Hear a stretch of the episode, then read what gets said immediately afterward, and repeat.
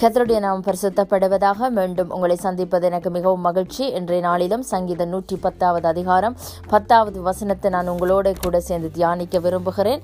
வசனம் சொல்லுகிறது, கர்த்தருக்கு பயப்படுதலே ஞானத்தின் ஆரம்பம், அவருடைய கற்பனைகளின்படி செய்கிற யாவருக்கும் நற்புத்தி உண்டு, அவர் புகழ்ச்சி என்றென்றைக்கும் நிற்கும். ஆமேன். வசனம் சொல்லுகிறது, கர்த்தருக்கு பயப்படுதலே ஞானத்தின் ஆரம்பம், அவருடைய கற்பனைகளின்படி செய்கிற யாவருக்கும் நற்புத்தி உண்டு, அவர் புகழ்ச்சி என்றென்றைக்கும் நிற்கும் என்று சொல்லி இன்றைய நாளில் நான் உங்களோட கூட சேர்ந்து பார்க்க போகிற பகுதி கர்த்தருக்கு பயப்படுதலே ஞானத்தின் ஆரம்பம் என்று சொல்லி, அதாவது நாங்கள் எவ்வளவு கர்த்தருக்கு பயப்படுகிறோமோ அவ்வளவுக்காய் அவர் தம்முடைய ஞானத்தை எங்களுக்கு தர ஆயத்தமுள்ள தேவனாய் இருக்கிறார். ஏனென்று சொன்னால் கர்த்தருக்கு பயப்படுகிறது தான் எல்லா ஞானத்திற்கும் ஆரம்பமாக காணப்படுகிறது. ஆமேன்.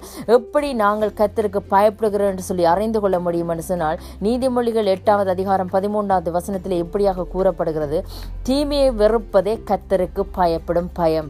அதாவது நாங்கள் எவ்வளவு தீமையை வெறுக்கிறோமோ அவ்வளவாய் கர்த்தருக்கு பயப்படுகிறோம் என்று சொல்லி நாங்கள் அறிந்து கொள்ள முடியும். இன்னொரு இடத்துல சொல்லப்படுகிறது, கர்த்தருக்கு பயப்படுகிறதுனால் மனுஷர் தீமையை விட்டு விலகுவார்கள் என்று சொல்லி. ஆமேன். அதனால நாங்கள் எவ்வளவுக்கு நாங்கள் அவருக்கு பயப்படுகிறோமோ அவ்வளவுக்கு நாங்கள் ஆட்டோமேட்டிக்காக என்ன செய்வோம், தீமையை விட்டு விலகிறவர்களாக காணப்படுவோம். ஏனென்று சொன்னால் வேதத்தில் ஒரு இடத்துல சொல்லப்படுகிறது, ஒருவன் ஞானமுள்ளவனாய் இருந்தால் தேவ வசனம் சொல்லுகிறது அவன் பலனுள்ளவன் என்று சொல்லி. ஆமேன். அதனால நாங்கள் எவ்வளவு தேவனுக்கு பயப்படுறோமோ அவ்வளவுக்கு எங்களுக்கு ஞானம் வரும், எவ்வளவு ஞானம் வருமோ அவ்வளவுக்கு நாங்கள் பலனுள்ளவர்களாக இந்த பூமியை நாங்கள் ஜெயிக்க முடியும் என்று சொல்லி அவருடைய வார்த்தை எங்களை பார்த்து சொல்லுகிறது. ஆமேன். அதாவது நாங்கள் கர்த்தருக்கு பயப்படுகிற பொழுது எங்களுக்கு வருகிற ஆசீர்வாதங்கள் என்னவென்று சொன்னால் கர்த்தருக்கு பயப்படுதல் ஆயுசு நாட்களை பெரிய பெருக பண்ணும் என்று சொல்லப்படுகிறது. ஆமேன். அதாவது நாங்கள் எவ்வளவு அவருக்கு பயப்படுகிறோமோ அவ்வளவுக்கு எங்களுடைய ஆயுசு நாட்கள் பெருகும் என்று சொல்லி அவருடைய வார்த்தை சொல்லுகிறது.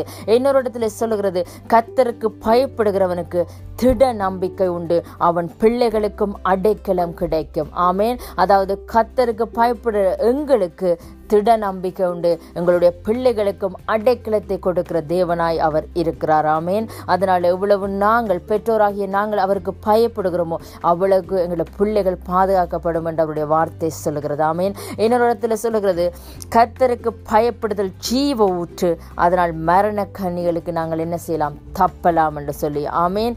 இன்னொரு இடத்துல சொல்லப்படுகிறது, கர்த்தருக்கு பயப்படுதல் ஜீவனுக்கு ஏதுவானது, அதை அடைந்தவன் திருப்தி அடைந்து நிலைத்திருப்பான், தீமை அவனை அணுகாது என்று சொல்லி. அதாவது எவ்வளவு நாங்கள் அவருக்கு பயப்படுகிறோமோ அவ்வளவுக்கு நாங்கள் திருப்தியாக இருக்க முடியும், தீமை எங்களை அணுகாதபடிக்கு தேவன் எங்களை பாதுகாத்துக் கொள்வார். அதனால எவ்வளவு நாங்கள் கர்த்தருக்கு பயப்படுகிறோமோ அவ்வளவுக்கு நாங்கள் ஆசீர்வாதங்களை பெற்றுக்கொள்ளலாம்.